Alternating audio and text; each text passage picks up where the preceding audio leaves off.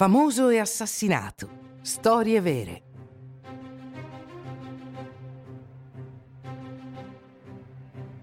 L'uomo impossibile. L'assassinio di Rasputin. 1916.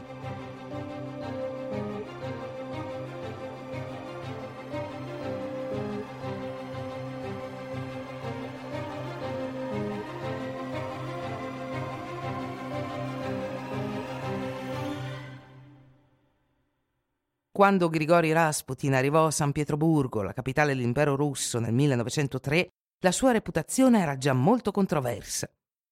Santo e guaritore per alcuni, debosciato, ladro, alcolizzato e donnaiolo per altri, aveva tutte le intenzioni di farsi strada fino allo zar. Per l'elite della capitale, questo figlio di un contadino siberiano diventa una specie di maestro spirituale carismatico. La sua stranezza intriga e i suoi poteri affascinano. La sua fama si diffonde rapidamente oltre le mura del palazzo imperiale. Anche Nicola II voleva saperne di più su questo guaritore di cui tutti parlavano. Lo zar era preoccupato per la salute di suo figlio e unico erede Alexei, che aveva l'emofilia, una malattia che impedisce la coagulazione del sangue e che affligge il bambino dalla nascita. I suoi genitori hanno consultato i migliori medici dell'impero, invano. Allora perché non tentare con Rasputin? E un giorno, quando lo Zarevich si ferisce, chiamano Rasputin, che lo guarisce con degli incantesimi. I suoi genitori sono ebbri di gratitudine verso il santuomo, che ne approfitta per acquisire un'influenza smodata sullo zar. Si immischia poi in politica e si comporta da consigliere in tutte le questioni. Nel frattempo comincia a vivere sempre più come un debosciato la sua dottrina di sprofondare nel peccato per avvicinarsi a Dio. I suoi capelli unti, la sua barba ispida e i suoi occhi ammaglianti gli fanno guadagnare nuovi favori presso le donne dell'alta aristocrazia russa.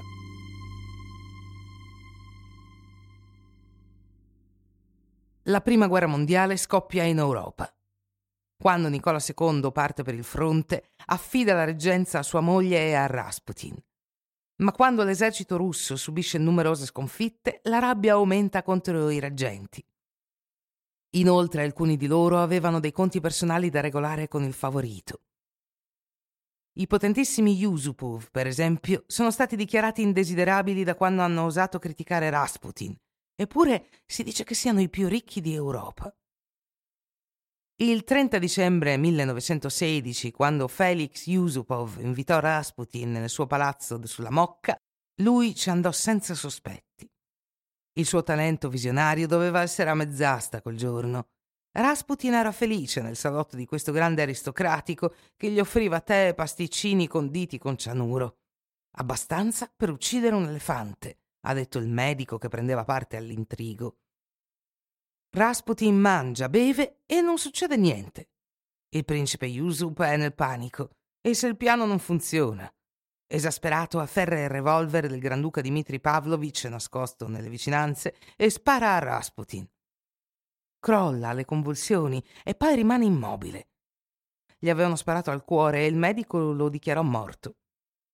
I cospiratori, soddisfatti del loro lavoro, vanno di sopra a festeggiare, ma il principe, preso dall'ansia, torna al piano di sotto e scopre che il cadavere è ancora lì, ma è vivo. Apre un occhio, poi l'altro, salta su e lo afferra per il collo. È solo con grande difficoltà che il principe riesce a liberarsi. Corre a cercare i suoi complici, ma quando torna il cadavere era scomparso. Rasputin era riuscito a trascinarsi su per le scale e aprire una porta chiusa a chiave.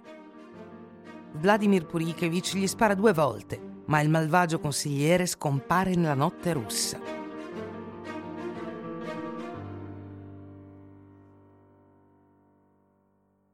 Dopo un inseguimento mozzafiato, uno dei cospiratori riesce a mettere una pallottola tra gli occhi dell'indomito Rasputin.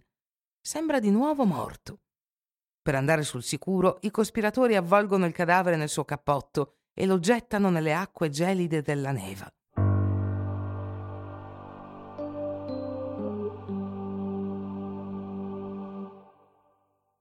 Si dice che dopo essere sopravvissuto al veleno e alle pallottole sparate a distanza ravvicinata, fu questa caduta nell'acqua gelida a causare la morte di Rasputin.